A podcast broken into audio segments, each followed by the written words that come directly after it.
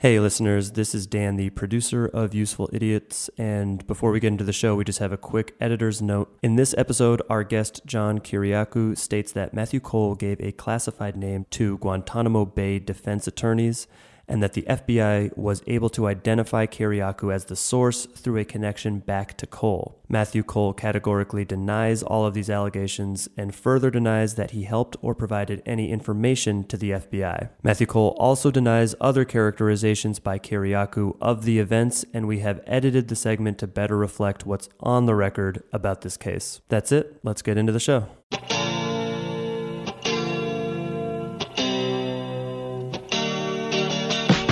Welcome to Useful Idiots. I am Matt Taibbi, I'm Katie Halper. and a lot of things happened last week, A lot of things did happen last week. and we'll get to like two of them. yeah, at least. So we have an interesting show. We're going to have uh, a former CIA officer John Kiriakou on, controversial figure, uh, former whistleblower. is going to talk to us about a bunch of things. His story is kind of relevant to a few things that are going on in the news lately, so it's going to be interesting to talk to him about that. Yeah. Also, some uh, some stuff going on with people that we know. Yeah, Uh, Max uh, Blumenthal. Max Blumenthal, a reporter. I think it's sort of it's on us to sort of raise awareness about this. It's on of- us. Yeah, yeah. Because I don't I don't see um, more reporters should be nervous about what happened. Yeah, And, right. We uh, see. We'll they're get to that, but it's like the Assange factor, where Right. there's an ick factor. Right, Yeah, right. So no one, no one's rising factor, to yeah. his defense, Right. and they should because this, is- this is a freaky little incident that Yeah. happened. So let's get to the uh, the four food groups. Right. Uh, we have four, only four stories. Republicans suck. Democrats suck. Isn't that terrible? Isn't that weird? And we have a lot. I mean, as always, a lot of Republicans suck. But what do we have for this week? Uh, so today I thought I'd focus on uh, the story about Katie Hill, the California Democratic Congresswoman. Crazy story, yeah. Yeah, and she um, she's announced that she's going to resign because she did admit to having a relationship with a campaign aide before coming into office,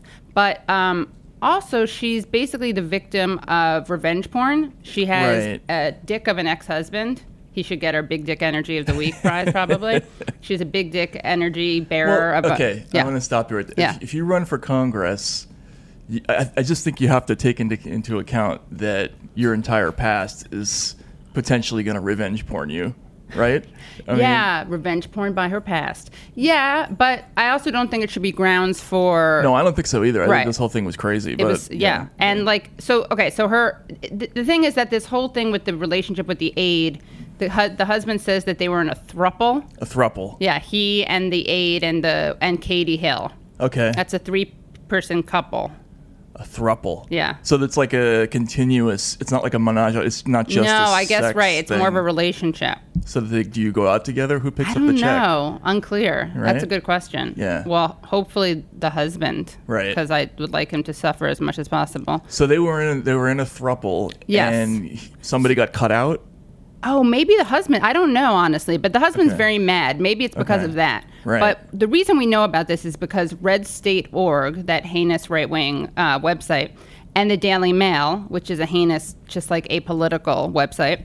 Uh, from like the from England, yeah, the British one, I have which written gives for the us Daily a, Mail. you have, Yes. wow, Yeah. Yeah. A long time ago. Though. Well, you besides your piece, a heinous. I mean, I was uh, just the that, that was from Russia. I was just sending them stuff. You know. secrets No, about no, the no, United no, yeah, States. Yeah, yeah.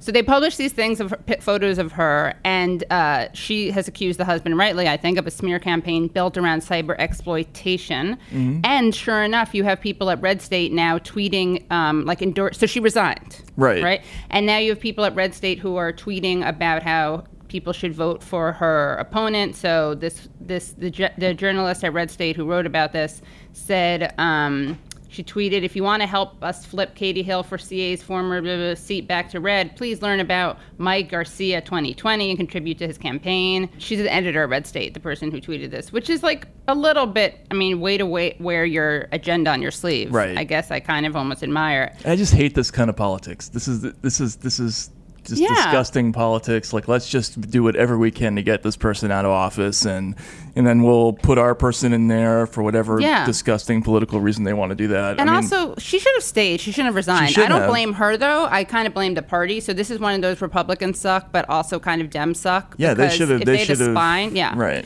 And also, you they're. Lu- I mean, you almost don't have to deal. You almost don't have to deal with the relationship thing because it's so shrouded in the revenge porn Mm-hmm. that all they could do, they all they needed to do would be defend her on the revenge porn front, and then Right. that other thing is kind of taken care of. Yeah, I mean, I think I think the only thing you can say is that you know, technically speaking, when a boss has a relationship with you know somebody that they're who's working for him or her, Right. that it's never just clearly a private matter, Yeah. right? So you, you you could make that argument. That's not the argument they made. Right. They They're- made yeah, the argument they made is there's just like a tawdry thing, and that you Yeah. should you should bow out because it's like ugly or something like Right. that, which I, I I totally disagree with. Yeah, and this is where we could take a page from Trump, honestly. Yeah, well, Be like, just who, like, you know, I mean, not like hate immigrants and Muslims. I mean, take a page from Trump, as in like whatever. right. Yeah, exactly. I mean, Put it put it on the list of nine thousand other things I've done wrong. Like, you know, yeah, get, and, get and line. it's not yeah. comparable at all, you know. And he's, you know,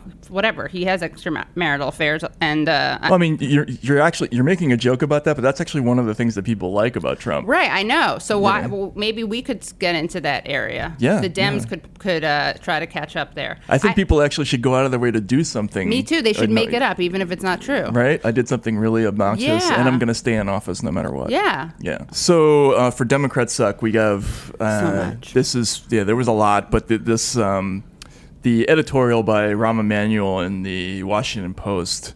Which I think was, first of all, he's just a classically terrible person, Yeah. Rahm Emanuel. He's, he's just unlikable. Didn't he put a dog head on someone's uh, doorstep? Did he? A dog or a fish? Okay. I'll look into it, yeah. yeah we should look into that. So, uh, so he writes an editorial for the Washington Post. Someone needs to say it. Medi- Medicare for all is a pipe dream, which is just a you know. Someone needs to say it. Like it's it- never it- been said Yeah, it's like it hasn't been said by five, Talking ten, point. you know, ten million people on in every major press organ. But there's a couple of annoying things. He says when it comes to healthcare reform, Democrats need to mind three basic rules. Uh, first, experience teaches us that as much as Americans hate the status quo, they're not too excited about change either. So this is the person who was the, the, the right hand man for the change candidate. And Yeah, he's you're right. He's basically telling us that yeah, so let's not get over, let's not go overboard with that change thing because actually, when you get right down to it, Americans don't really want change. I is- guess he would know because he, he yeah, I guess on that campaign. I guess he would know. And this is the other thing about this that's really obnoxious is. And so he goes through all the reasons we shouldn't have Medicare for all, and and uh, but he, you know, th- both he and the Post leave out the fact that you know Rahm Emanuel now has gone to work this year with a uh, a bank called the Centerview Partners. I think it's a private equity firm, and they advise a series of healthcare companies. There's Oris Health, the Ray Biopharma, RA Pharmaceuticals. So he has a direct uh, stake in all of this. Right. Right. And this is just the classic thing that you see constantly now in the press where we're not telling you what the other person's affiliations Yeah, the are, right? conflicts they, they might work for, you know, a think tank like the Atlantic Council. A lot of Atlantic Right. Council people are on TV lately. You're not nobody's being told about that. But this is this is just really bad. It's a classic sort of campaign faux pas to do this and Right. uh and you know, See, someone this needs is what say people should get. I know that's Yeah. so stupid. I know. It's crazy. Like at least be like, look, I'm going to repeat the tire talking point. Right. that yeah, that you've already heard Yeah. 50 million Yeah. times already, but uh, See, that's the type of thing Democrats should get in trouble for. Not Right. the Katie Hill thing. Yeah, let's exactly. Make, let's make people who do that resign. It's disgusting. Right. Yeah. And this is the this is the this is the thing with the Democratic Party is that they feign you know social concern Right. or they talk about it a lot, but then they also have you know somebody f- putting a whole bunch of money either into their campaigns or into their personal Yeah. pocketbook, and that just affects the decision making. and then the media doesn't reveal it. right? That's yeah, like exactly. the worst part. They totally enable it. So so less lob, less lobbying, more thruples. Right, more thruples. That's Yeah, my that's exactly. my advice for the thruples are great. I yeah, like that. We we're pro, yeah. This is a pro thruple podcast. Right, right. Well, so terrible. We have a kind of a key thing. You want? Oh yeah. So my isn't that terrible is actually about um, Elijah Cummings, who is a congressman who died earlier this month, and uh, it's nice that Obama spoke at his funeral, and it was actually very moving.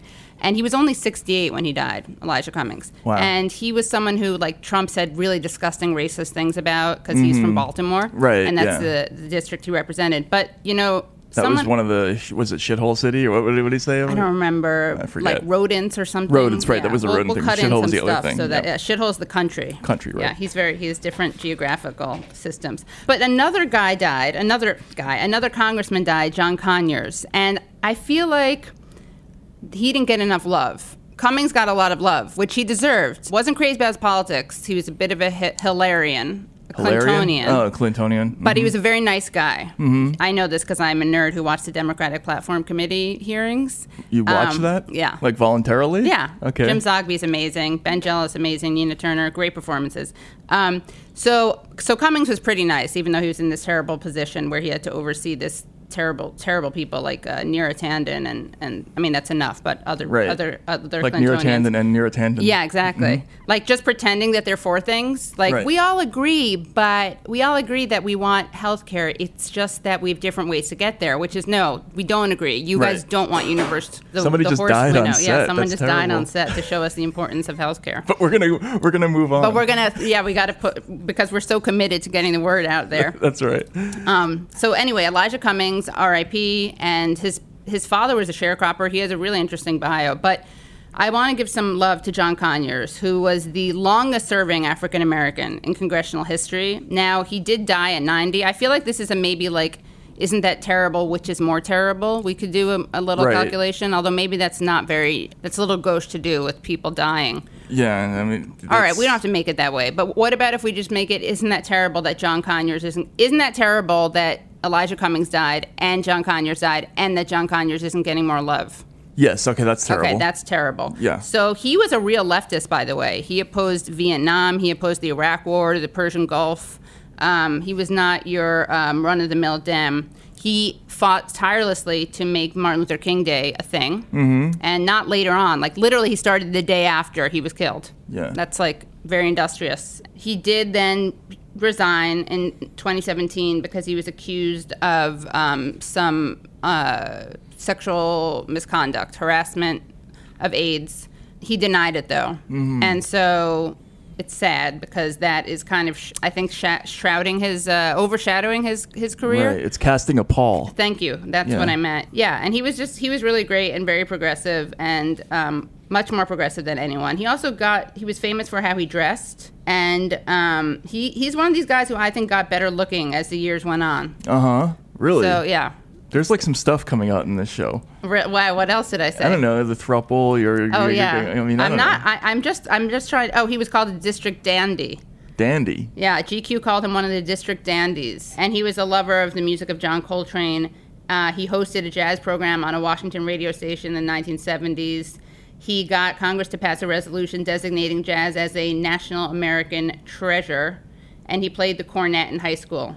Excellent. And and so basically you're upset that people were mourning Elijah Cummings more than Congress. I want both. I'm not, you know, it's not a zero sum game, but yeah, I would like some. You think there should be like the ratio e- equity in mourning? More equity, mourning, Right. mourning, ec- mourning equity. Yeah, All right. exactly. Yeah. That's fine. Okay. Yeah. Isn't that weird? And again, this is just for you, even though you deny that this is something that really matters to you. Uh, cats are killing otters. I hate cats. You hate cats. And today is National Cat Day, and I was today- upset about that. Yeah? That would have been my isn't that terrible, but I didn't want to seem too cataphobic. More because I'm as a dog ally, I don't want to make that PR move. Right. I need to build more canine ally- allies. Uh-huh. But okay, yeah. Tell me about this. Basically, there's a rash of sea otter deaths in the Pacific, and this is tr- it's turning out to be uh, associated with toxoplasmosis. So I'm gonna assume, I'm gonna that that's poop, right? So that's cats are po- and cats. bobcats are pooping, and cat poop is now getting into the ocean somehow and killing otters, and um, which is just disgusting and terrible. And I thought that would make you sad, so that's why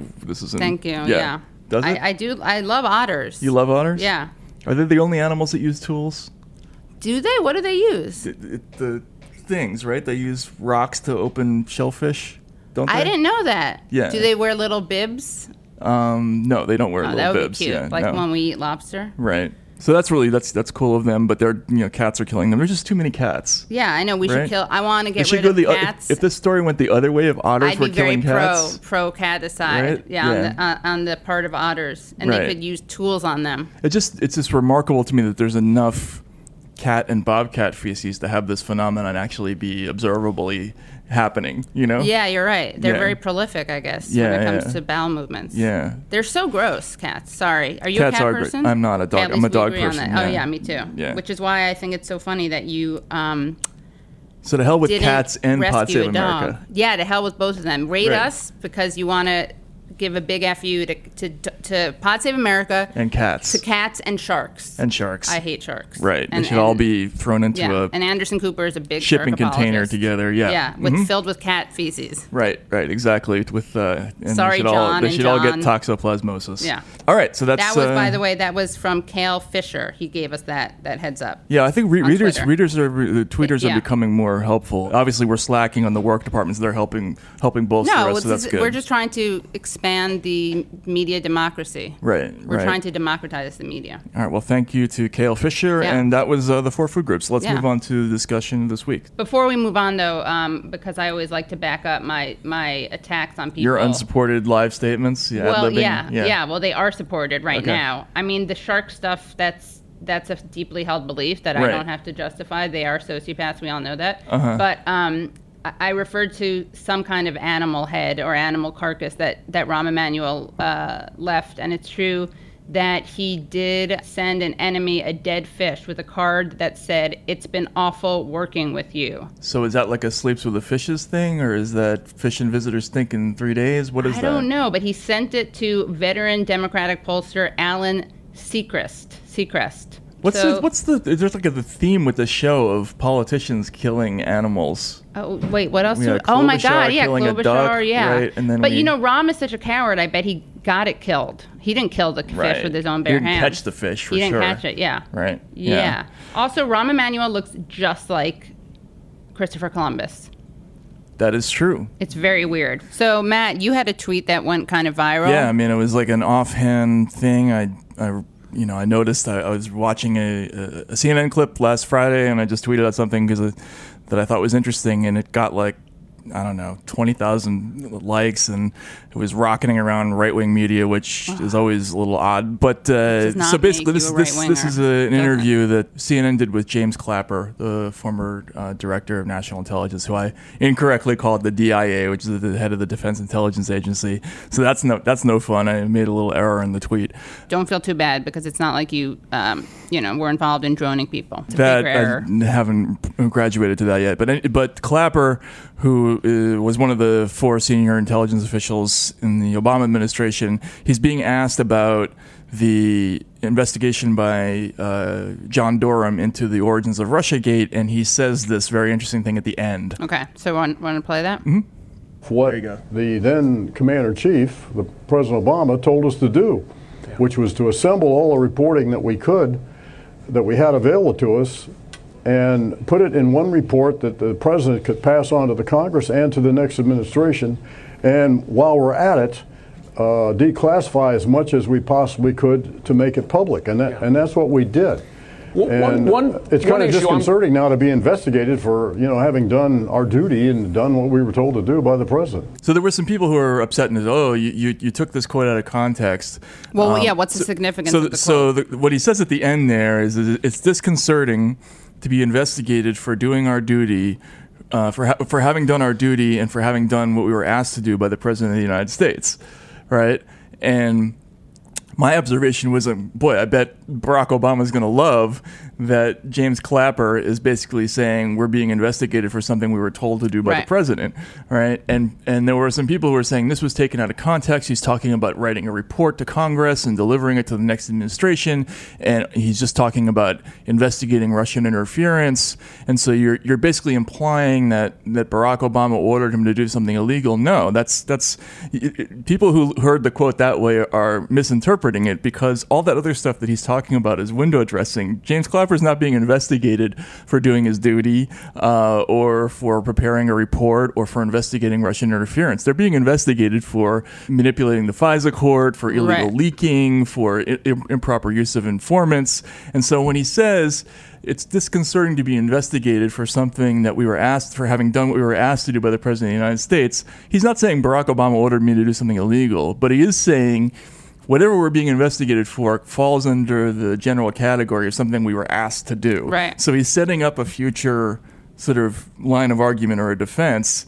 And I'm sure no matter what the truth is, Obama is not going to like that, Yeah. right? Because it's it's it's pulling Obama into a scandal that currently is sort of localized. Yeah. And so so that's what that's what I was talking about. And for and, and people got all bent out of shape about it and saying that it was taken out of context, but it really isn't when you think about it. And what are just so listeners know and viewers know, what are some of um, Clapper's greatest hits? Clapper's greatest hits. I mean, so he he was he and and uh, and Brennan both have a history of both lying to Congress. Uh, they were both uh, sort of the senior intelligence officials who were on board with the uh, the drone assassination program, warrantless surveillance. Uh, there, there was an episode. This was more Brennan than Clapper, but there was an episode involving uh, monitoring members of Congress who were looking into some of these things, torture. So he's he's you know he's been one of the key sort of war on terror officials Right. who's spanned a couple of different administrations. But this thing, this thing now, you know, he, he's a central player in what they're looking at. And you're going to hear a bunch of people talking about, um, you know, whether they're upset or not about the direction of this investigation. There was a lot of stuff that came out last week about this investigation, and a lot of it has to do with, I think, the lawyers of the people who are being investigated complaining to reporters, and they're all saying things along these lines like, we, we resent being investigated Right. for something that we were just kind of told to do. Yeah. So, Make him clap. Right, yeah, James Clapper, right, yeah. Yeah. All right. So let's talk about um, our mutual acquaintance Max. Uh, Max Blumenthal. Max Blumenthal. Uh, friend of the sh- of my show, at least friend of the Katie Halper show. Mm-hmm. He's been on the show. Um, and Max is someone who gets a lot of hate. Right. He's pretty um, brave, and he's a really good journalist. The thing about him is people hate him for lots of different reasons, but they smear him because you can, he doesn't get the facts wrong. So you can disagree with his with his like um, analysis or his takeaways or what he thinks should be done based on this stuff. Um, but no one can really none of and he has a lot of critics and, and a lot of people just go after him for like that he's toxic. Anyway, so Max on Friday was uh, I think awoken at 9 a.m. by DC police officers who threatened to break down his door and he was hauled into a police van, taken to a DC Central Jail, where he was held for two days. He was shackled by his hands and ankles for over five hours. His request for a phone call was denied by police and corrections officers, so he didn't have access to the outside world. right. Um, and he was told that he was informed uh, that he was told that he was ac- being accused of simple assault by a Venezuelan opposition member.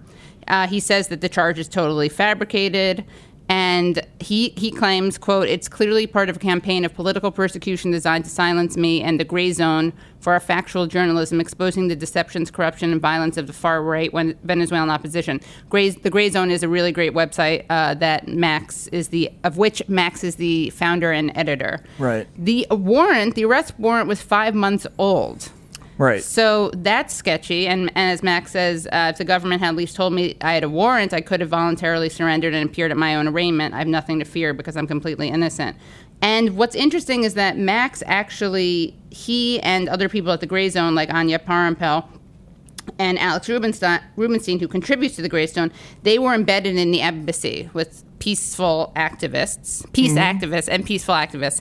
And Max, I think, was involved. What they're accusing him of is helping get food into the embassy, which they did because these. Now, look, I don't really care what you think about Maduro and Venezuela. The people outside the embassy are bad. They were bad people.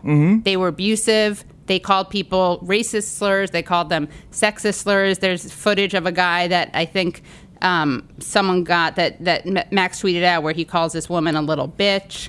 They're really like scum. These people. They're reactionary. Someone else who was who was arrested, Ben Rubinstein, the br- the brother of journalist Alex Rubinstein. He also was in the nonviolent uh, legal food delivery. He was arrested by Secret Service police officers he spent 20 hours in jail alongside Gerry Condon. Now, Gerry Condon is president of Veterans for Peace, and he was arrested after being brutalized by Secret Service officers for attempting to toss a cucumber inside an embassy window. That's probably a first. Has anyone ever been arrested for throwing a cucumber before? Cucumber penetrate, n- cucumber assault. There's no. a joke in there somewhere. There's a joke yeah, that I cut out, yeah. Um, I don't know what Max did. Maybe he like smashed Well, an arepa into someone's face or something. Yeah, the thing that's troubling to me about this is He the don't, he don't like that joke.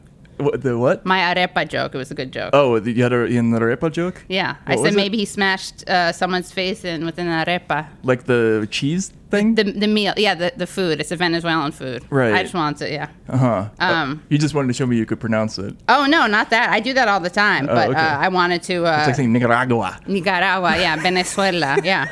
Um, The thing that uh, troubles me about this is that the norm- normally you you're not going to have an arrest five months after Right. the fact, especially over something like this, and especially when a, when a member of the press is involved. Yeah. Like um, the police normally won't go there. It's just too much of a hassle usually to deal dealing with arresting a, a journalist, um, unless there's something real there. And, right. Yeah, of course. Yeah. and we're in an environment now where I think it's it's becoming more and more acceptable to start putting pressure on members of the press in different ways. Whether it's um, you know we're going to talk to John Kiriakou today.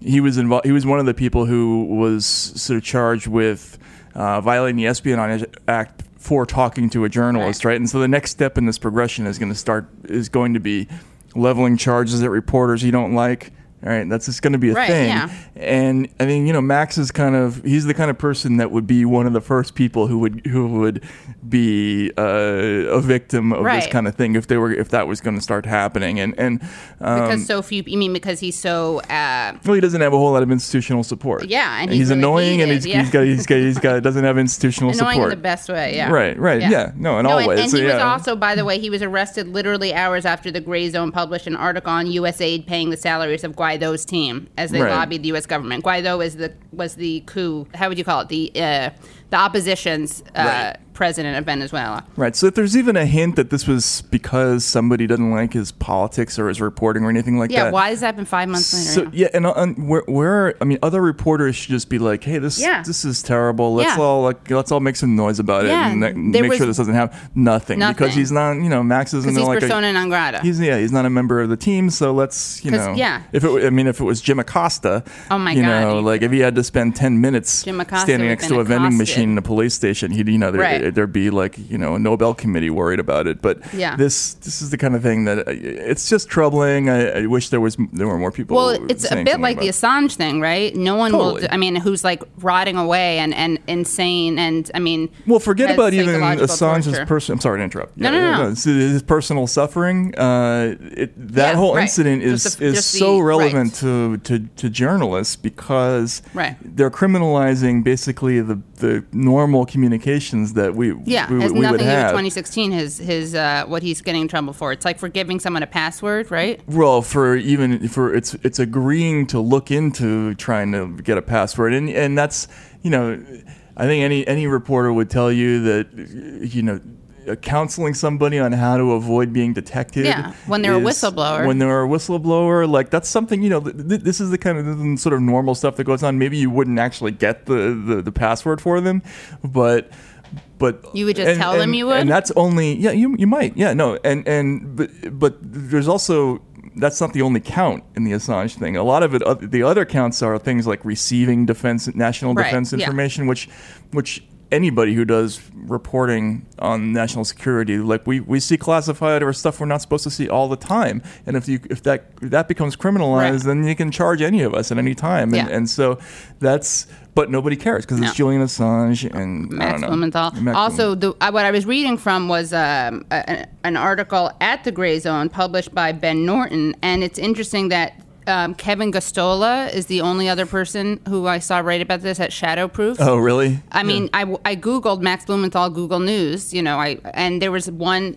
this which was reprinted some places, luckily, thankfully. But yeah, I mean, it's it's you'd think that this would be a story. Well, look, ma- But to, you be, to be fair, yeah, Max has taken shots at a lot of reporters, and, Right. and maybe they don't like that. I mean, he's taken shots at me in the past, but it, but he's. But you've forgiven him. Look, but- you're talking about him here. Yeah, I mean, it, this is a this, is a, a collective thing we have to worry about. Yeah, you don't just defend people because you like them. right. I mean- yeah, no, it's just there's no there's no sort of institutional self uh, pride, you know, in the in the business anymore. And the same people who hate Max, by the way, will of, often hate us, and they Mm-hmm. are very overt and open about. They're just like, "Shut him down, Rolling Stone, shut him down." Mm. They don't even pretend to, you know. There's no tolerance whatsoever. Right. But we're gonna have Max on. We should have him on. And you guys can have like a rapprochement. You can like pass. uh, Well, you guys can pass the pillow. I'll I'll mediate it. Right, right. Yeah, we'll smoke the peace pipe. Yeah, exactly. Yeah. So yeah, Max, I'm glad you're out of jail, um, and we're gonna follow this story. But again, if we only defended people who agreed with us, that would be a very scary, and even scarier world. Right. So, um, listeners may know I mentioned that Max is a friend of the show, of my show, the Katie Halper Show, which I have. It's okay that I'm mentioning it because I always mention um, useful idiots on my show, so I think it's okay. And uh, I this week I released an interview I did with Chesa Boudin, who is running for the DA's office in San Francisco. Now, there's something called the Katie Halper Show bump. It's happened a couple times, and uh, it's happened again because I released the episode yesterday, and right after. Amo Bernie endorsed Chesa Boudin. Wow. Coincidence? I don't know. I don't think so.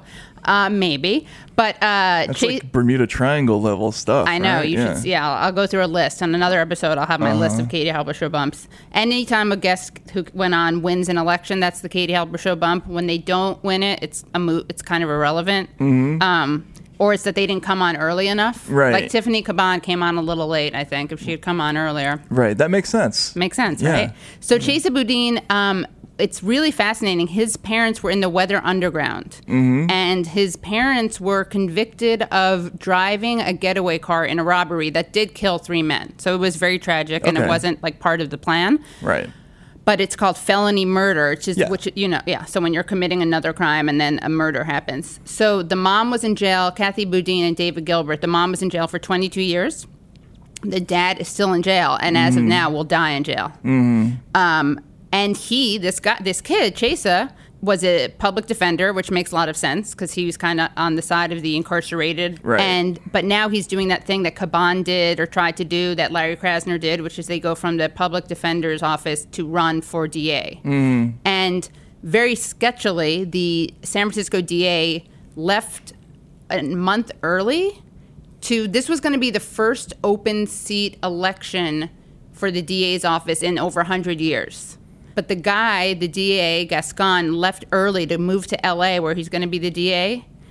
And the mayor appointed one of the candidates to be interim DA. Uh-huh. A move that the ACLU condemned because it's basically like you're tilting the scales, but you're also kind of creating an air of the of incumbency by putting Well, someone or actual incumbency even. anyway, it gives the impression that you're running against someone. But Chesa is a decarceral progressive uh, candidate. He's the best if you care about decarceral justice. So, um, and the interesting thing about decarceral progressive justice is that, and this is a reason it's becoming even more popular, is you don't have to be a touchy feely kumbaya person. You can like not care about criminals and still think that and realize that recidivism rates are better, go down when you have less punitive. A less pun- punitive criminal justice system. Mm-hmm. So, yeah, no, that makes sense. Makes sense. Absolutely. So chesaboudin.com if you want. You didn't tell me the felony murder part when you told me that the whether when the Oh, the you thought that they were just in, jail for um yeah. for like I don't know what for the- organizing a peaceful protest. Yeah, I don't know what that was. Yeah, I was, wow, he's still in jail, but you Oh know, yeah, I was I was moved by that. I was like, wow, Matt, that's it's true. It is a travesty. Mm. Yeah. He shouldn't still he shouldn't be sentenced to die in jail for driving a car though. I mean, it's murder.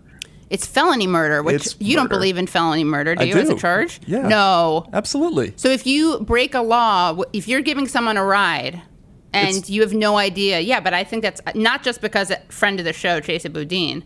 The concept is if you break the law, you should you, should- you should have to take into account all the things that could happen when you. When Oh, you break, I, when oh, I didn't. That, I, I'm not prepared to debate this. I'll have to come on to debate it It's next just an age old legal concept that when Yeah, you, but it's bad. you commit a bank robbery, somebody gets shot, you're responsible for that. Well, that is what's really scary about it, though, is that when you're like you are picking up someone. There are lots of stories where that you- where, where it's you- really egregious. where you, where you have happen. Somebody think of any who gets into now, a car with a bunch of friends and they go to they, go, they go to a, a you Yeah. know a bodega and the friends jump out and rob the place and somebody gets shot Yeah. like that's a little that's that's a little different because you then you're dealing with did, was the person fully aware were they were they Right. 100 percent like on board with the whole thing did they know what was going to happen Yeah. but you know if someone goes I do into think it's a- different if you get into a car with someone. The plan is like, okay, we're just going to rob these people, and use. but if you do it with a gun then you maybe it's to scare them.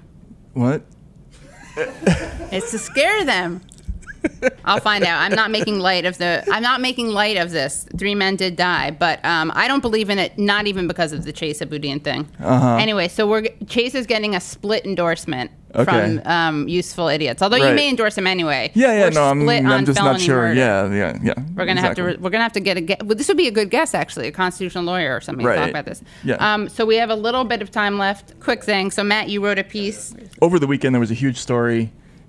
It started with Donald Trump tweeting something. Something big is happening. Nobody really knew what was what was taking place. And then it turns out that we find out that Abu Bakr al-Baghdadi, who's the head of ISIS, um, was killed in a in a essentially a giant raid. Like he he was there was a huge American helicopter attack in the Idlib province, Syria, and um, as he's running away, he gets chased into a tunnel by I guess dogs, and um, blows himself up. Right. There, that's that's kid- the story that's come out. And I, I should pre- preface this by saying it's very very common for Americans to announce that they've killed a terror suspect and then have it turn out that that didn't happen. But um, but in this case, it, it appears Yeah. to have happened, and the entire press landscape went completely crazy. Like the like within ten seconds, the only important thing was who was getting credit for it. And this Right. this one ha- this happened on both sides. Um, you know, Trump starts he gave a long rambling press conference where he said it was like watching a movie and he died like a dog like a coward and said it was even bigger than Osama bin Laden being died. I mean, it was it was it was ridiculous. My favorite part is that he praised the beautiful dog, talented dog. the beautiful that chased talent- him that's so a. Trump, right? It's so Trump. Yeah. Right? I wonder if he's going to adopt the dog, What? Yeah, I have yeah. him move into the White House. Oh my God! Yeah, be, be his running mate. Yeah, exactly. Yeah, yeah, yeah. Um, but then it's sort of equally insane was the the reaction in all those kind of like mainstream, sort of blue leaning Right. media, like the, the the issue of what happened and who this guy was and why this was important and all that. It was it was instantly not important. The the first things that came out were everybody was upset because he didn't inform congressional Democrats, which like imagine if that story of if when the bin Laden raid Right. happened and Republicans said he didn't inform us. Right. uh, People would have thought that was nuts, but that was one of the first things that came out. Then there was the Washington Post ran a, I guess it was technically an obituary, and it says Abu Bakr al-Baghdadi, comma, austere religious scholar at helm of Islamic State, comma, dies at 48. That was the most insane thing I've ever seen this week Right? Yeah, exactly. I or mean, this month. I mean, that was insane. What editor looked at that and said? I mean, that, Well done. Right. A friend of mine was like, "Did they did they lift that from the text of Gandhi's death or something like that?" Right. I mean, it, Or from like a, a, a fan of uh, Baghdadi. Like, right. Yeah. Exactly. I mean, it would have it would have fit. If he had a PR Some- man, that's what they would have done. Yeah, like a cleric who died in his sleep or something like Yeah. that. Um, there's, there's two things. First, you're saying kind of nice things about a guy who's got genocide in his record, crucifixions, Sex amputations, slaves. sex slaves. Yeah. Um, then there's also the sort of passive construction dies at Right. 48, like what of natural causes. I know, yeah. Yeah. Um, like Cummings and Conyers. No, yeah. very different. and that was crazy. And then they, they, you know, there was a public uproar, and they they changed the headline, um, but they kept that construction in the lead. It's still there. Uh, the whole thing about the Australia uh, austere religious scholar with the wireframe glasses, that's still in What there. the is that? Just because they are so upset about ha- Trump being able to use anything? This is the whole thing. Though, is the only question that matters anymore in American politics is who gets who's getting the win on the day's t- uh, headlines, right? So the the story didn't have any meaning for for reporters on either right. side, Any except for whether it was good for Trump or bad for Trump. Trump is going to milk the political benefit of Baghdadi because he needs to because of impeachment and other problems. Yeah, that, Ya- Yahoo. That was one of their stories. Trump is going to milk this. The New York Times did. Baghdadi raid was complicated by Trump's plans to withdraw from Syria. There was another one that happened in spite of Trump, not because of him. Trump's Uh, gloating tone contrasted with the more measured tone of Barack Obama after the Bin Laden operation. That's, I guess, kind that is true, It's but true, it's but is not it, like the it shouldn't be the headline, right? Right, yeah, it should be. I don't know, like on on that day, is that a story you, you do? Then there was the whole thing about somebody, some guy who was the photographer for the, when Obama's thing happened.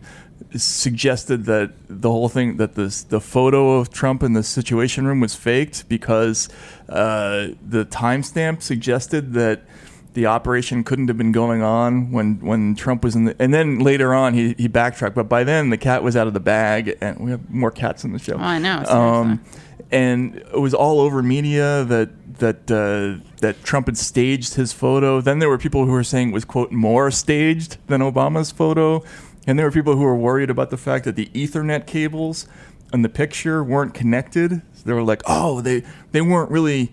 You know, tuned in while Right. they were wa- like, who cares? It's a PR photo Right. of the president. Like, he's not actually. Uh, yeah, exactly. I mean, it's it's just I, I'm actually almost impressed by the Trump is going to milk the political benefit of Baghdadi because he needs to because of impeachment and other problems because that's the type of thing that we would critique the media for focusing on. Like, but they're actually saying that. Like our critique is like, look at how the media is only concerned with how Trump will use this politically. Right. But you don't usually admit that.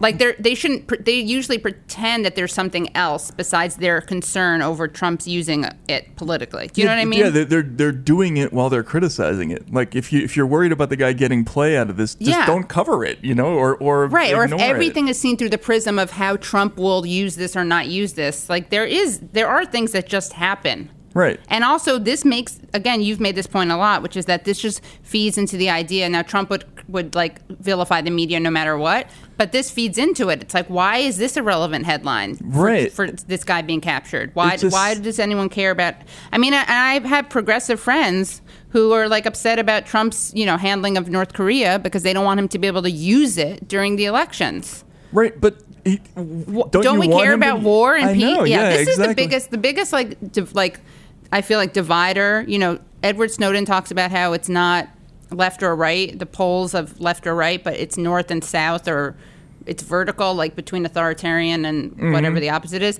I feel like the biggest divide now is is how anti-war you are.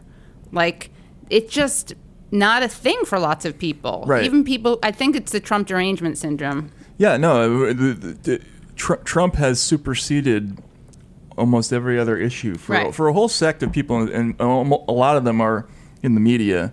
Yeah. you know. Um, Trump is just he, he has he's over important to, to Yeah. them, right? Like Yeah. they, they can't conceive of news stories that Yeah. where Donald Trump is in the center of their universe. everything. Right, yeah. So we don't they don't look at institutionally what's Right. going on. They don't care whether whether this is a positive or negative development globally. Right, Like you know, with- with the North Korea thing, yeah, you do probably want us to, to negotiate with North Korea, Yeah. even if it's Trump. Like, you know, it may, who knows? I mean, Well, what's the alternative? You want him to be belligerent? Right, like yeah. you say he's has dementia, is Cheeto Mussolini, and you want him to be a tough guy with him and Putin, Right. the people that you say are evil and can cause like a, a nuclear holocaust. Right. What is the end game there? Yeah, Right? like when he That's says he wants to withdraw from uh, a couple years ago when he started talking about withdrawing from Syria, Yeah. like good, like you know, the, Right. the last thing I want is this guy, you know, know. anywhere near a military It conflict makes with no Russia. sense. but- Which is like the I think that always, I always go back to that because it's like don't they get how incoherent their position is? Right. But it's just because it's so reactive. So whatever Trump does, and it makes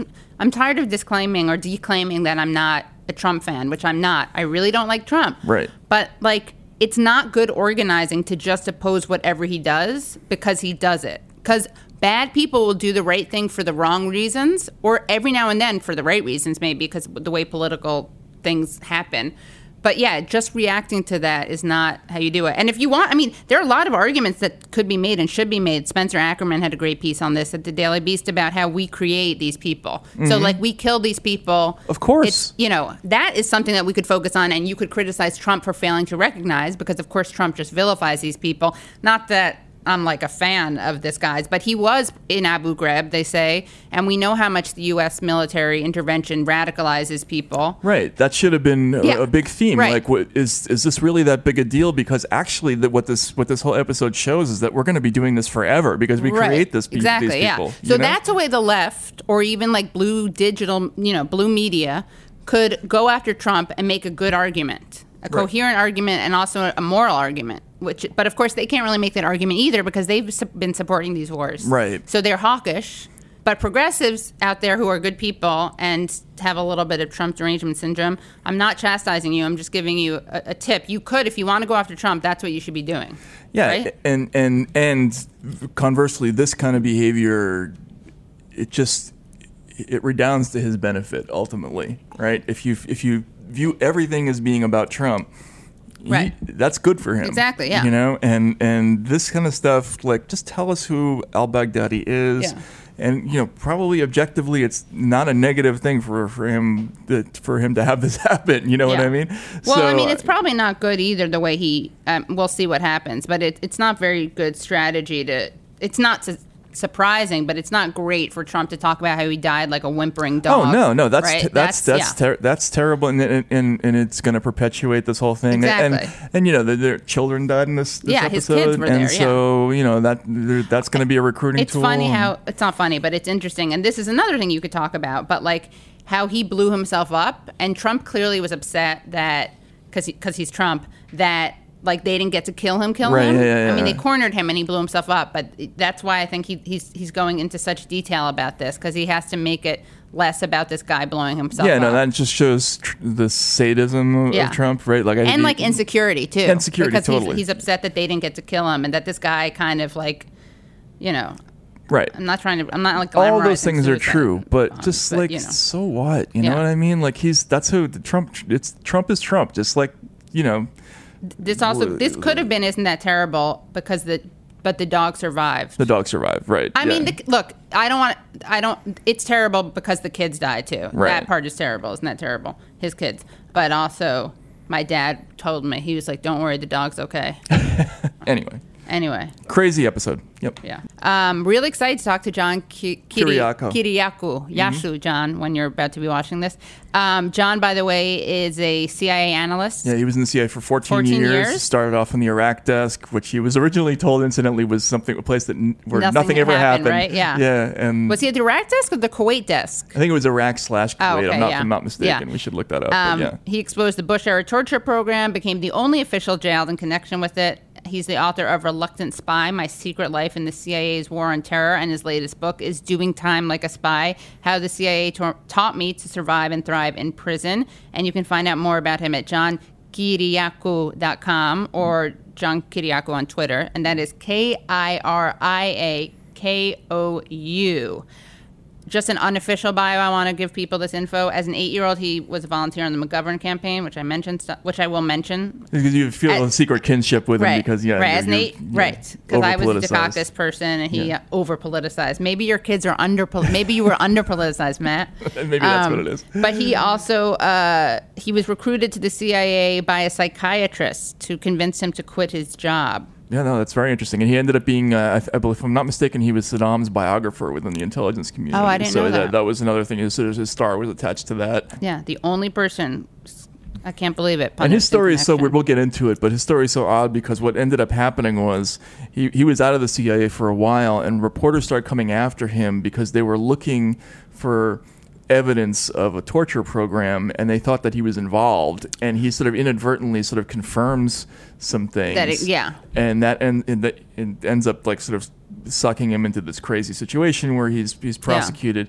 Uh, so it's it's a it's a little bit different from a traditional whistleblower story. Uh, who like go, but, sets out to do it. Right. Yeah, Exactly. But you know, he he he didn't back down Right. from it. yeah, once it exactly. He spoke so- out against it, and apparently he, they were like he, you know, they asked him at the CIA if he wanted to be trained in enhanced ter- interrogation, which is what they call the torture stuff, right? Right, yeah. And like everyone else was like, yeah, sure, and he he didn't. So uh, without any further ado, Let's talk to John. John Kiriakou.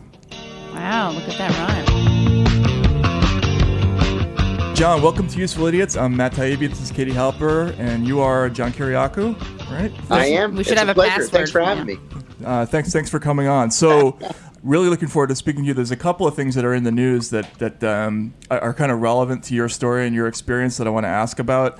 Um, you might have heard uh, recently uh, Bernie Sanders came out with a with a, a statement that he would um, he would end the practice of using the Espionage Act uh, for people who talk to journalists, and that seemed directly related to what happened to you. Can you can you talk a little bit about just give us give us the background of what happened with you and how you came to be charged with the Espionage Act, even though that wasn't what you went to prison for? Yeah, in 2007, I gave a nationally televised uh, interview to Brian Ross, who was then with ABC News. And in that interview, I blew the whistle on the CIA's torture program and I called waterboarding torture I said that I thought that it was illegal. The FBI began investigating me within 24 hours, as you might imagine.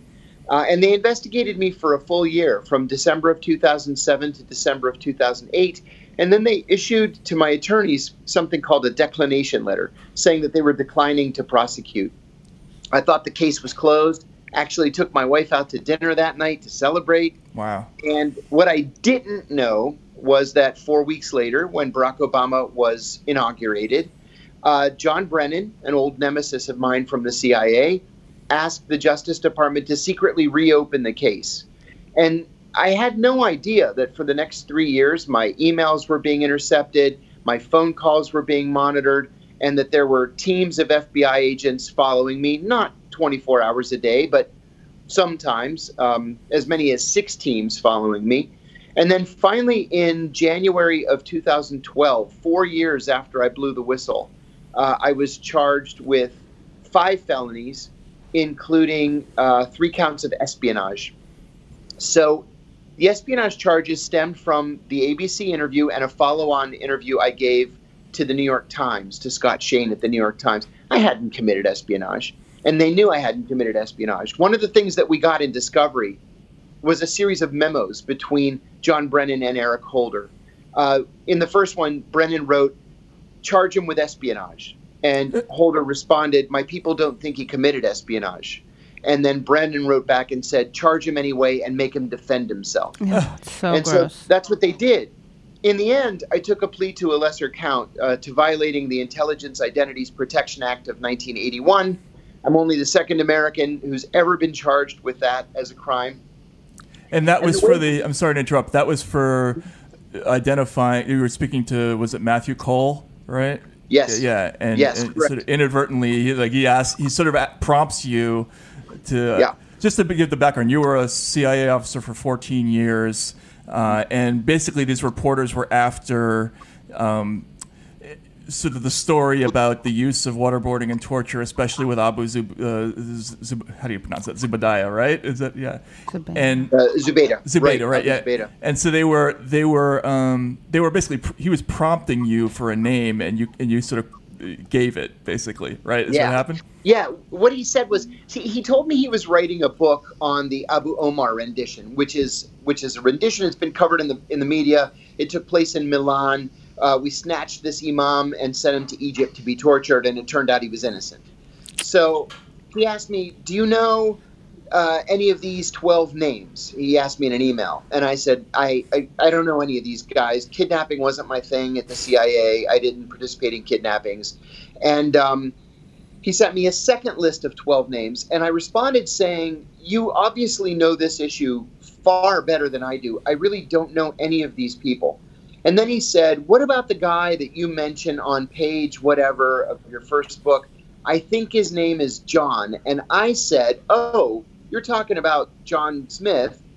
I don't know whatever happened to him. He's probably retired and living somewhere in Northern Virginia. I confirmed that name to him. And so he took that name, he gave it to the Guantanamo defense attorneys. They put it in a in a classified motion uh, to the judge asking for permission to interview John Smith. The judge recognized the name as classified. He turned it over to the FBI. The FBI then traced the information back from the Guantanamo defense attorneys, eventually to Matthew Cole. And then I don't know if Matthew Cole ratted me out to the FBI, or perhaps the FBI went into his emails, although he was a working journalist, and I find that hard to believe. But either way, they traced it back to me, and then I was arrested and charged for it. Who is Matthew Cole? He's a is he known as a journalist or He he was. Yeah, he's with the Intercept now. He doesn't write much, a couple of pieces a year. I understand that he married money, so he doesn't need he doesn't need the salary. um, but he was briefly with ABC, briefly independent. He went to NBC for a little while, and now he's with the Intercept. the really amazing part of your story to me was the the espionage charge was just predicated on the idea that you talked to a reporter, an American Yeah. reporter, right, or two Yes. American reporters, basically, right? Correct. And and th- Yes. you weren't the only person that this happened to, right? There were there were No. there were there were a bunch of people, and especially in the Obama years, that they where they Yes. they used this trick, and it it, it, of course has a chilling effect, or doesn't it? It has to, um, and obviously you had to really worry about the gravity of that charge. I mean, how many years would would that have carried if you had been given? Forty five. Right. Uh, I was, you know, on the on the day of my arraignment, the the feds offered me forty five years. They said, take a plea, you do forty five Oh my years, and you might live to meet your grandchildren. And I remember like just being kind of in a fog. I was I was in a state of shock, and I remember saying, I'm not doing forty five minutes. I didn't do anything wrong. And then a couple of months passed, and they came back with an offer of 10 years. They said, take a plea to espionage and you do 10 years. Get out in, um, in eight and a half. And uh, we rejected it. That was on a Monday. They came back on Wednesday with uh, eight years and on Friday with five years. And my lead attorney uh, was a guy named Plato Cacheris, legendary legal figure in Washington he said to me, You know, I've been practicing law in Washington for 53 years, and I've never seen them come down in time. If you reject a plea, they always go up in time, right? They offer you 10, you Mm. say no, they go to 12, then they go to 15. I said, Why are they coming down? And he said, Because they have a shit case and they know it's shit, and we're going to trial. And so that conversation was in March of 2012. We went all the way up to trial in October of 2012 before we finally negotiated a plea. And what was the plea? The plea was to plead guilty to violating the Intelligence Identities Protection Act, For the and I got 30, 30 months in prison. Uh, I did 23 months. And did you have any idea when you sp- spoke out about this torture program, basically, that you would be facing potential jail time? No. And and the reason why I didn't think so was because there are laws in this country that make it illegal to classify a crime. Right. So if something is a criminal act or if it is classified solely because it's embarrassing to the CIA or the intelligence intelligence community, it's improperly classified, which in and of itself is a felony. And so I believed then and I believe now that the torture program was a crime. And so exposing it was not a criminal act. In my view, it was a patriotic act. You, you also in the book you talk about how you, you, you left the CIA in 2004. You just hadn't been following the news. You assumed that that was sort of widely known, right? Uh, Yeah. And and they they, In fact, they were that- coming in- to you, right? hmm Yeah, people came to me all the time. Journalists came to me all the time for background on the torture program, and I really had tuned it out. I, I stopped focusing on it and went went on with my life, and uh, I just didn't think that I was saying anything that was particularly sensitive. You said that Brennan was a longtime nemesis Yeah. of yours. What was that about? Like, what, what, what are the roots of that? You know, John was one of these. But he looks so alpha nice. His face. Just kidding. Yeah, right. His face.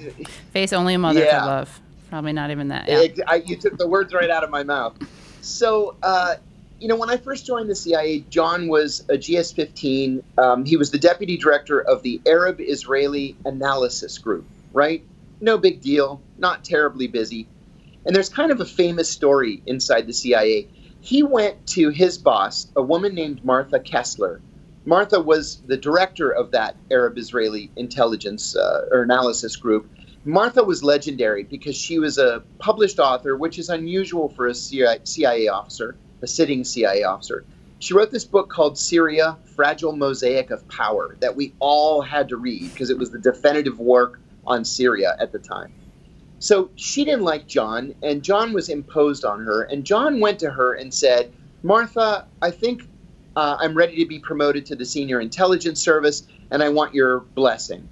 And she said, Not only will you never be promoted to the senior Wow, intelligence service, Martha. I don't even want you working for me anymore. And she fired him. Wow. Now, when you're fired at the CIA, you're not actually literally fired. You have six weeks to walk the halls and find another job. And if you find another job, you're you're good. If you don't find another job, then they escort you to your car and tell you never to come back.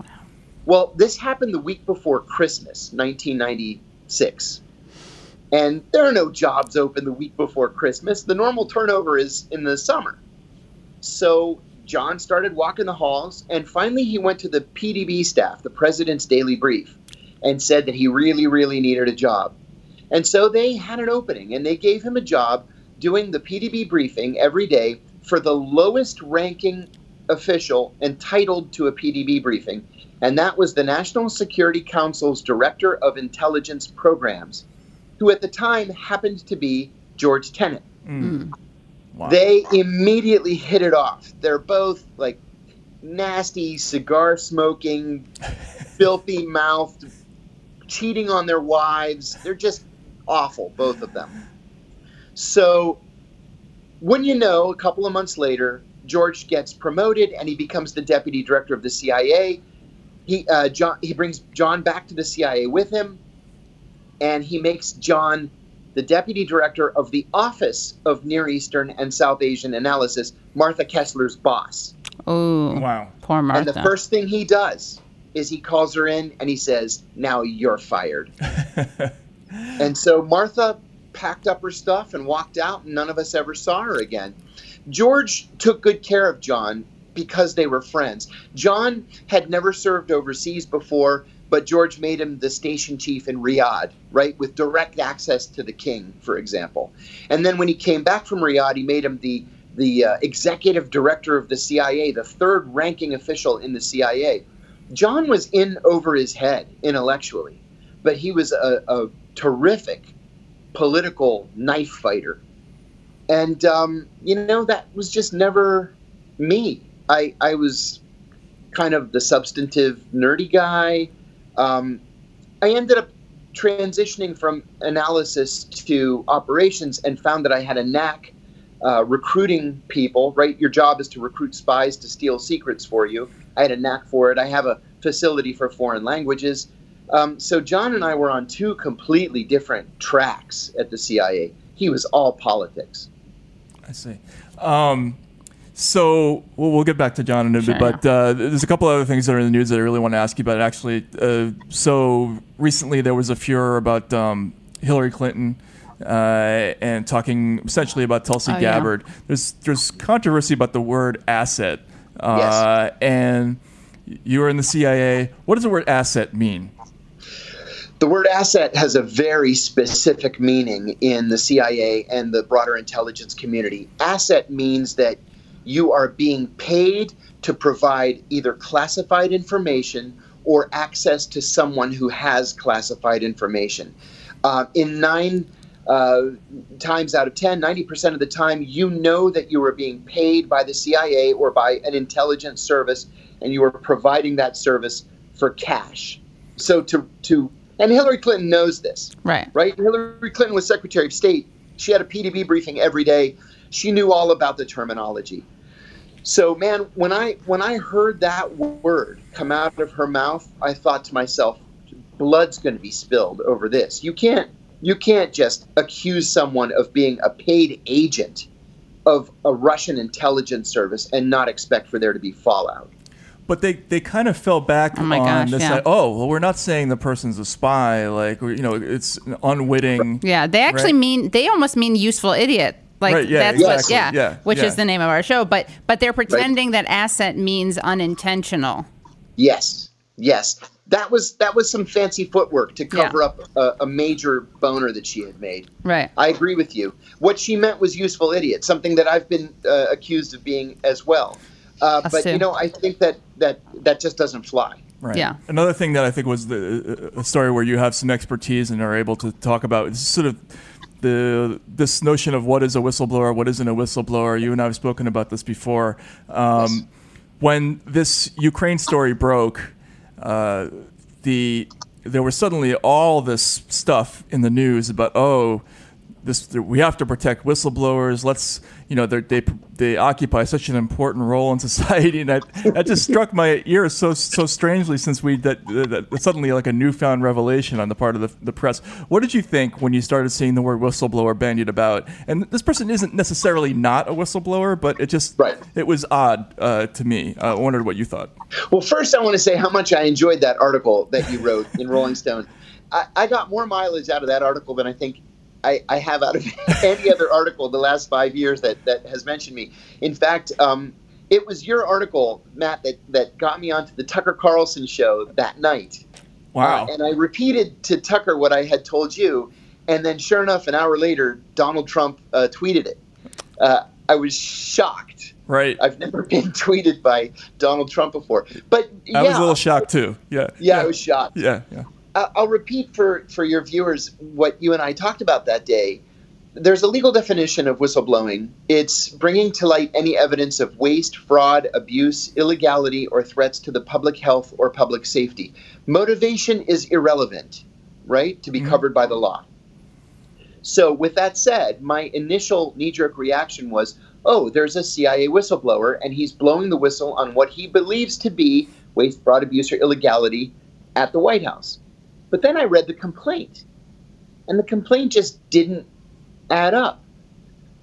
The law says that if a whistleblower comes across this information, he has to report it to his immediate supervisor, and then he and the supervisor go to the inspector general. The inspector general does an investigation and then goes to the oversight committee. We know that that's not what happened in this case. What happened was he went to his supervisor, the supervisor went to the IG, that's all fine and good, but then the IG went to the general counsel, the general counsel got the lawyers together, they went to the CIA leadership, then back to the IG, and then the IG went to the DNI IG, the Director of National Intelligence, and then to the Justice Department. So the system just did not work the way it was supposed to work. And then when you read this report, this is not written in the CIA's writing style. We know that the that the so-called whistleblower is an analyst. I was an analyst the first 7 years of my career. When you're hired as an analyst, you go to the farm, the CIA's training facility down south.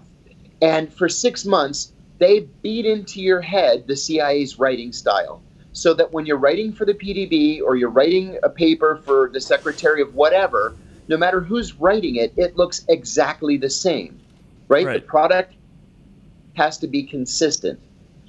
This was not written in the CIA's writing style. This was written in a legal writing style, which tell me tells me that whatever information the whistleblower had or thought he had, it was morphed into something completely different by a team of attorneys and by the CIA leadership.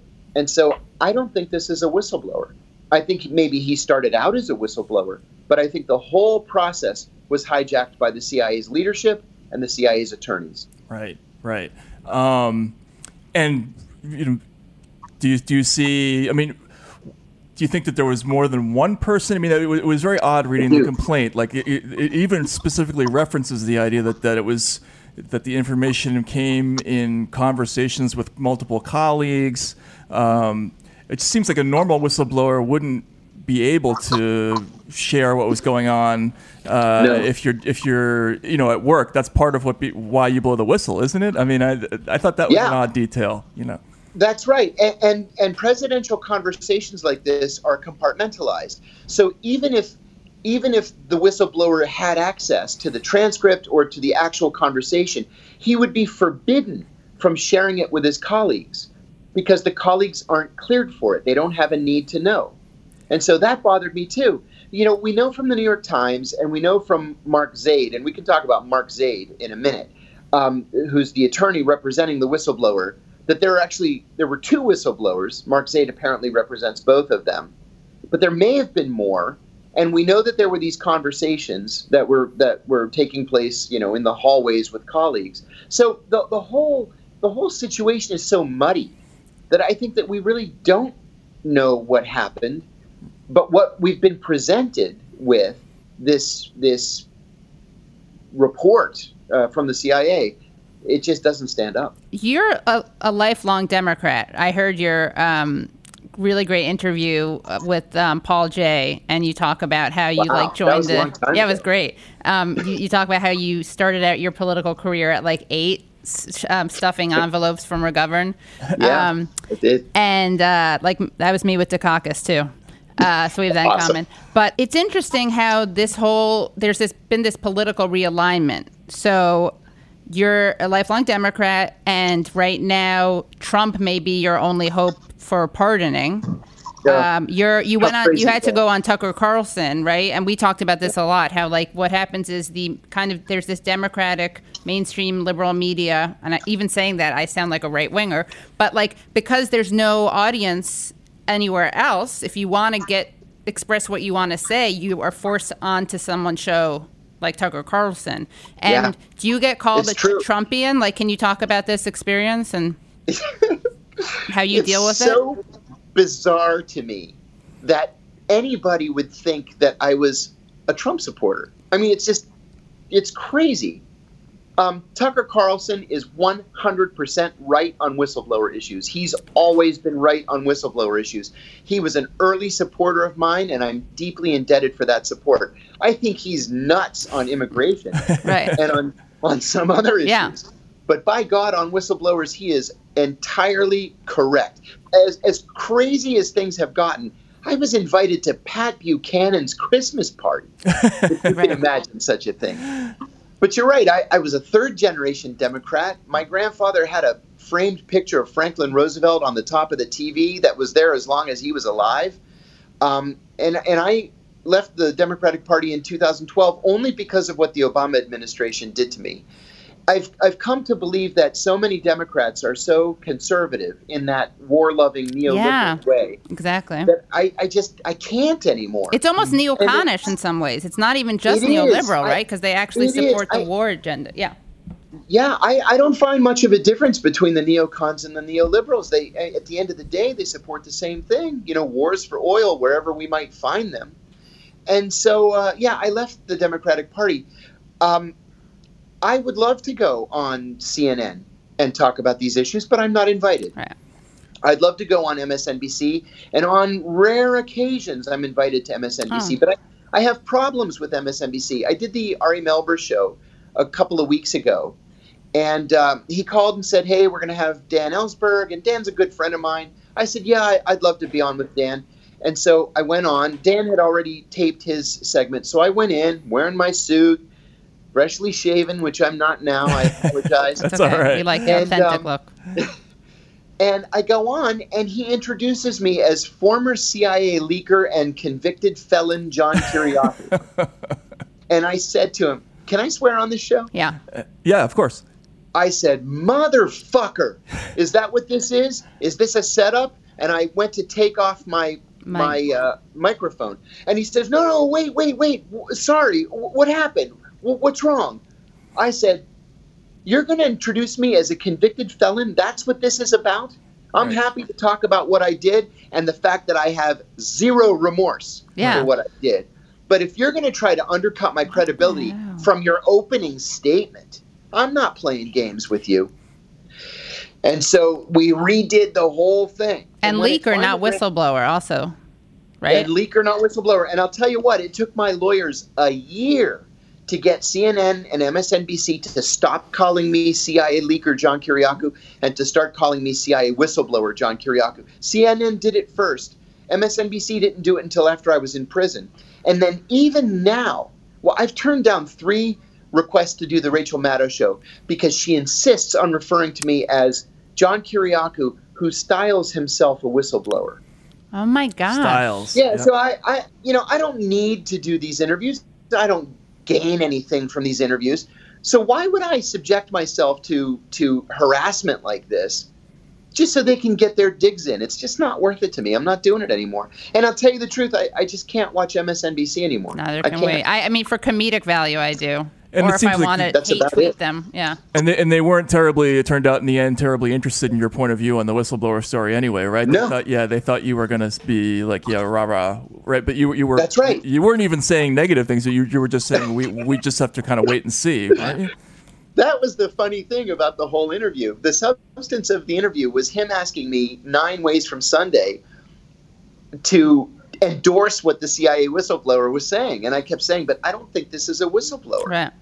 You know, I, there there really is such a thing as a deep state. You don't have to call it the deep state. Right. You don't have to be conspiratorial about it. You can just call it like I call it the federal bureaucracy. Yeah. And, and at the CIA, we have this this thing, this leadership level called the Senior Intelligence Service (SIS), Mhm. and people who have been or who are SIS have been at the CIA for 25 years and 30 years and 35 years, and they know that they can outweight presidents. They can outweight this president. Presidents come and go, and they don't. They're there forever. So if you don't like Jimmy Carter, which they didn't, or or uh, Bill Clinton or Donald Trump, you just ignore the guy and you wait for him to go away after four years or eight years. Right. That's what the deep state is to me. Right. I like that federal bureaucracy. We Yeah, gotta- no, that- that'll- that'll be term. easier. Yeah, no, 'Cause that's another thing they use: the conspiracy theorist or the Trumpian, Right. To, to Yes. d- discredit people. Yeah, and they they they even Yes. kind of lean into the word to the term deep state in order to discredit it. Yeah. Right. They meant they bring it up as many as many times as they can, uh, just just to yeah. Absolutely right. Yeah. Yeah. So you wrote a, a book that you that, that I, I just finished reading this weekend, "Doing Time Like a Spy," and we were talking about this off off, off air. I, I don't know why. Uh, well, apparently there, there's some news on this front, but this should be a this should be a movie. Yeah. So the premise of this book, it's, it's all true. you you you're set Yeah. to, set to do your 30 months for for the, the, the crime that you talked about and you think you're going to go to minimum security work camp in Loretto, Yes. Pennsylvania and you show up and I think probably most people don't realize this that even if you're recommended to go to min- minimum security Yeah, prison, the know Bureau of Prisons doesn't have to do that, right? They- No. they- yeah, they can just sort of decide. So you, you show up and you end up in real prison, and basically the book is about how you used your CIA skills to negotiate two years of hard time. And uh, so, uh, talk first about that.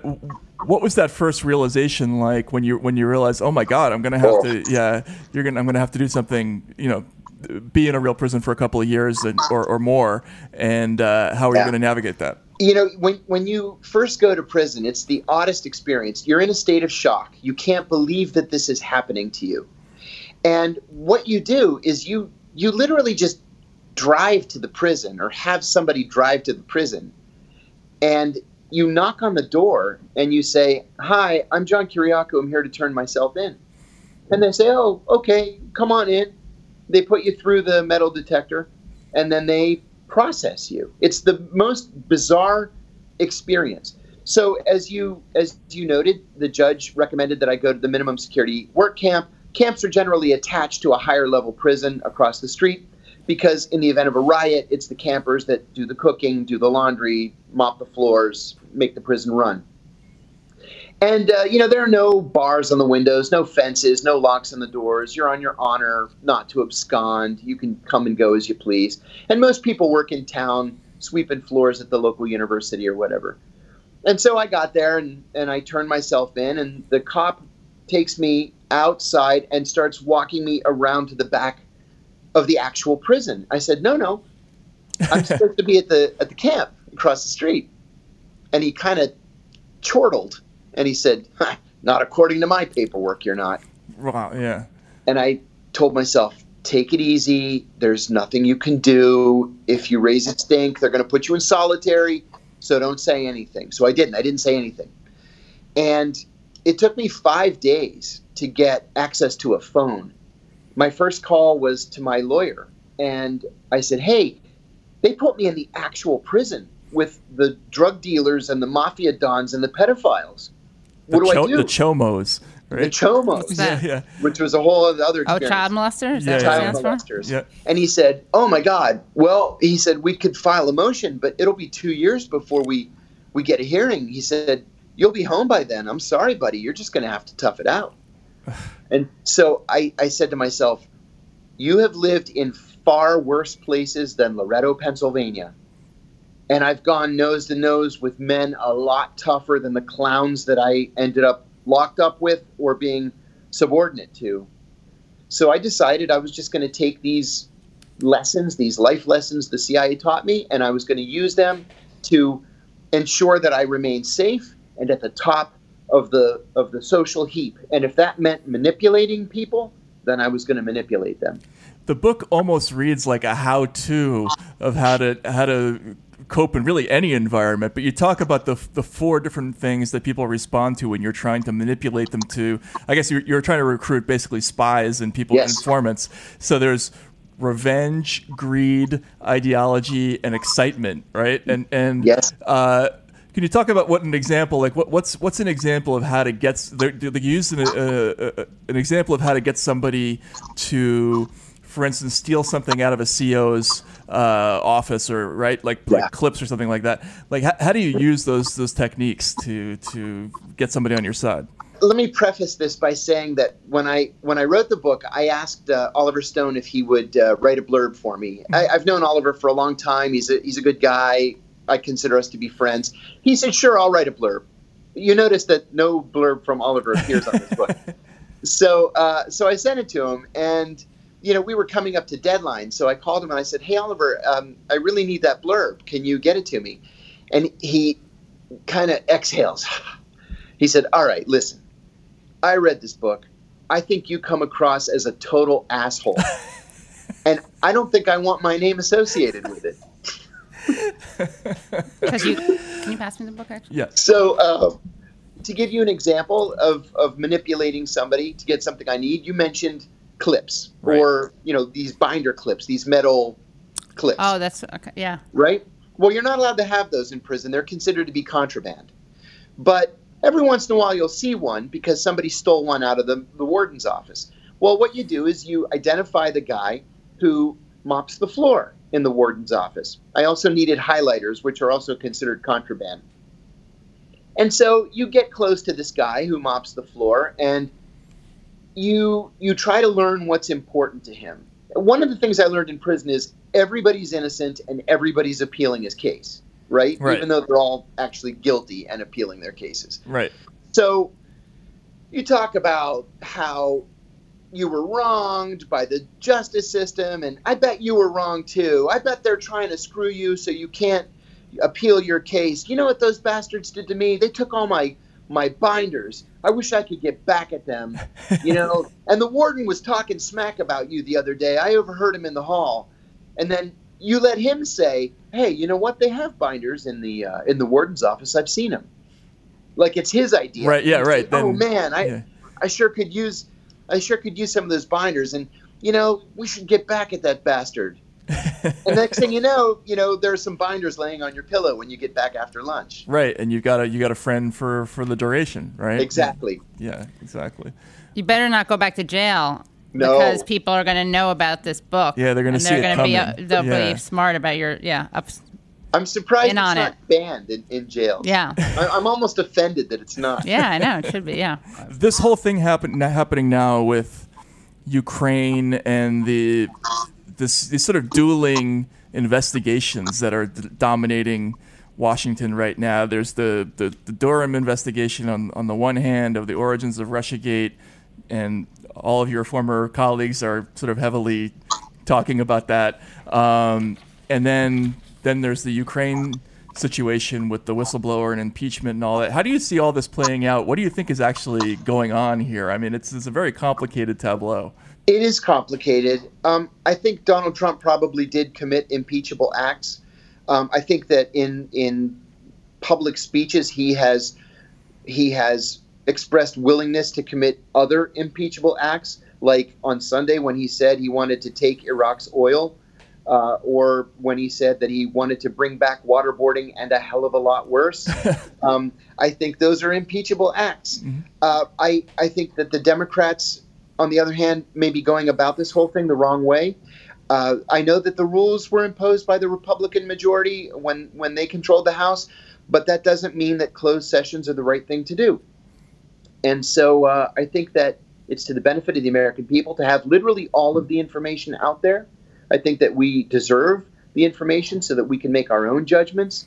But I think Donald Trump probably has put himself in a corner that he's not going to be able to get out of. You were an investigator for the Senate Foreign Relations Committee. Is it normal? Like, the, the thing, obviously, there's there's very often closed hearings, the things that go ha- go on in the SCIF, and the this the the, the controlled. Uh, Right. What does that stand for? I don't even remember. uh, secure, uh, compartmentalized information Facility, maybe. Yeah. Facility, Yeah, yeah. yeah, yeah. Um, I, guess the question is is is there anything that's odd about having an impeachment hearing out of the out of the Intelligence Committee? Yeah. See, this is this is a big difference from the impeachment hearings of the Clinton administration and the Nixon administration. Uh, in those cases, there were joint committees. Uh, They were specifically uh, impeachment committees, select committees. Um, that's not the case now. Now this is being handled by the Intelligence Committee, which, you know, by its very nature is going to be um, secret. And they're going to have a lot of these hearings in the SCIF behind closed doors with no access to journalists. I think that that's a disservice to the American people. Uh, you know, we all remember things like, or we maybe we don't remember them. Maybe we've seen uh, video clips of Howard Baker uh, asking a witness in the Watergate hearings, what did the president know and when did he know it? Well, we deserve to hear the answers to those questions. So, yeah, I think that there should be a joint committee. If the joint committee, uh, I'm sorry, if the Republicans uh, don't want to uh, have their members serve in the joint committee, at the very least, there should be a select committee that meets in open session. Um, just a few more questions I'll ask you at once, and then you can figure out which ones you want to answer. First one is Did you join the Republican Party or did you just leave the Democratic Party? no. And then No. what happened to your pension? Did any Democrats defend you? And then this is kind of a longer one, but Matt talks about in a piece he wrote about how people think that Donald Trump is like the worst thing that there is out there, and uh, and that there's actually worse things that involves the intelligence community or the federal. What is it? Federal.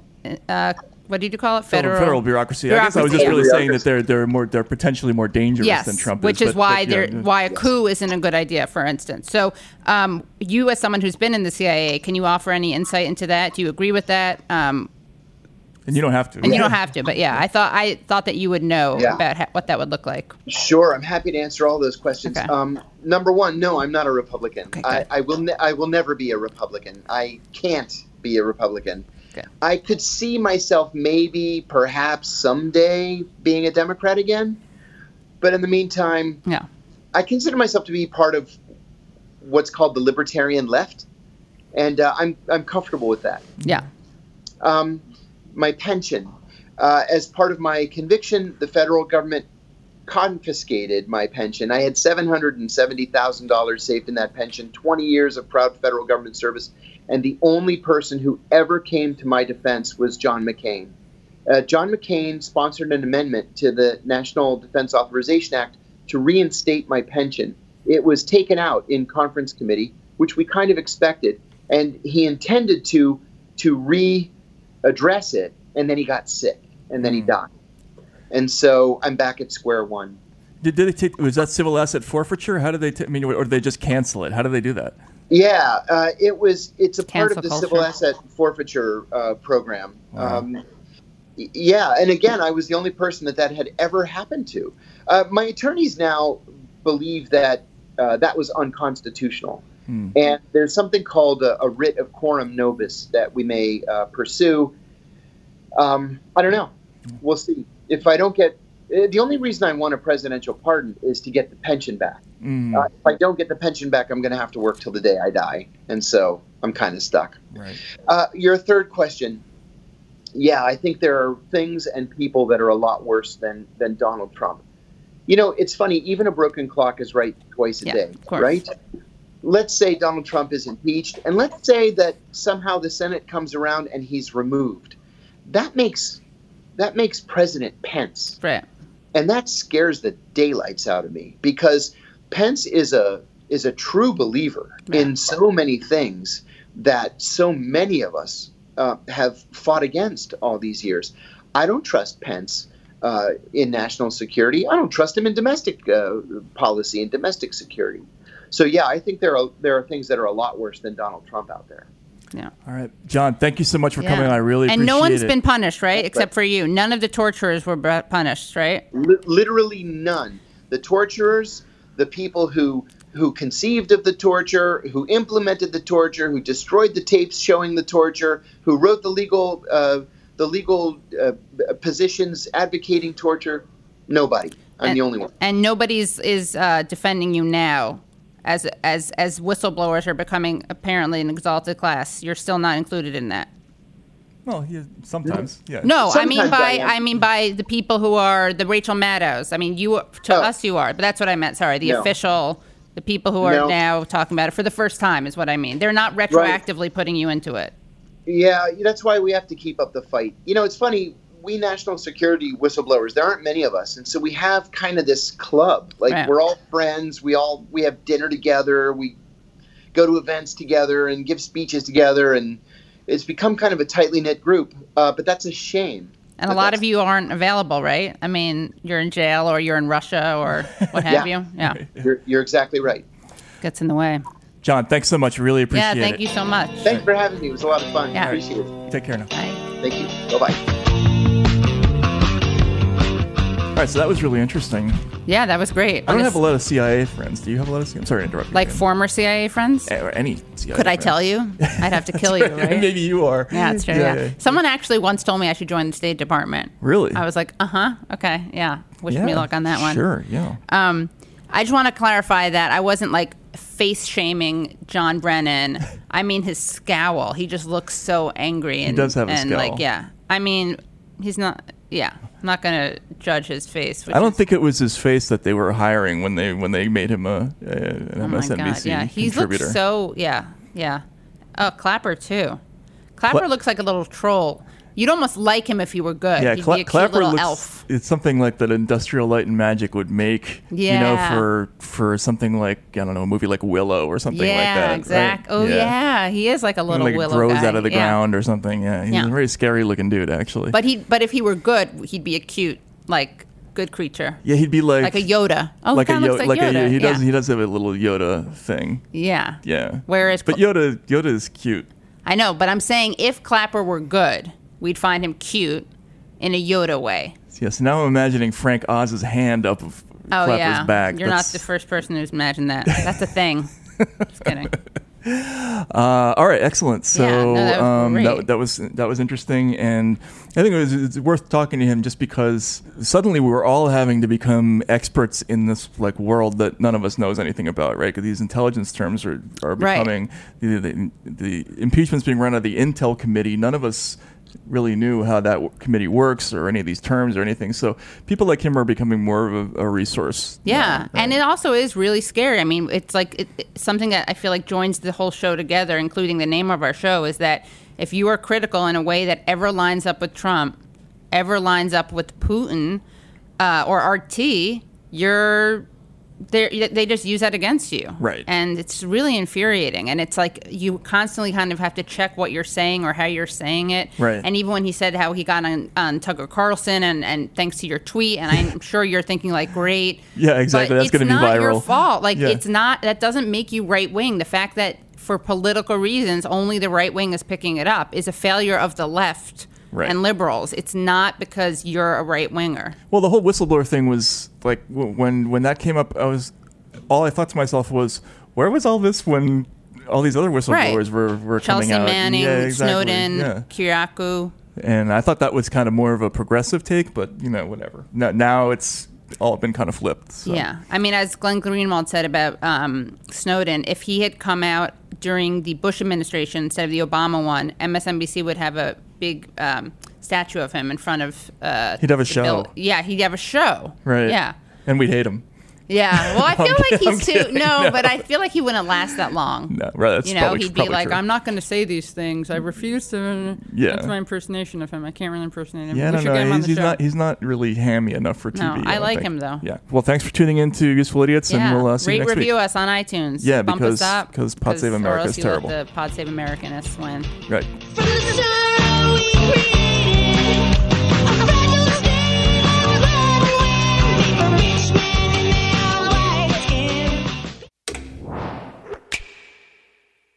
The Bigger Pockets portfolio of podcasts are worthy of your investment. We're having a real conversation as real real estate investors. New episodes available every day. It's important to buy where it makes money and not necessarily where you want to travel to. Bigger Pockets, On the Market, Rookie Real Estate, or Money Podcast. The purpose of flipping is to create more cash so then you can reinvest into other types of properties. The Bigger Pockets Podcast on YouTube or wherever you listen.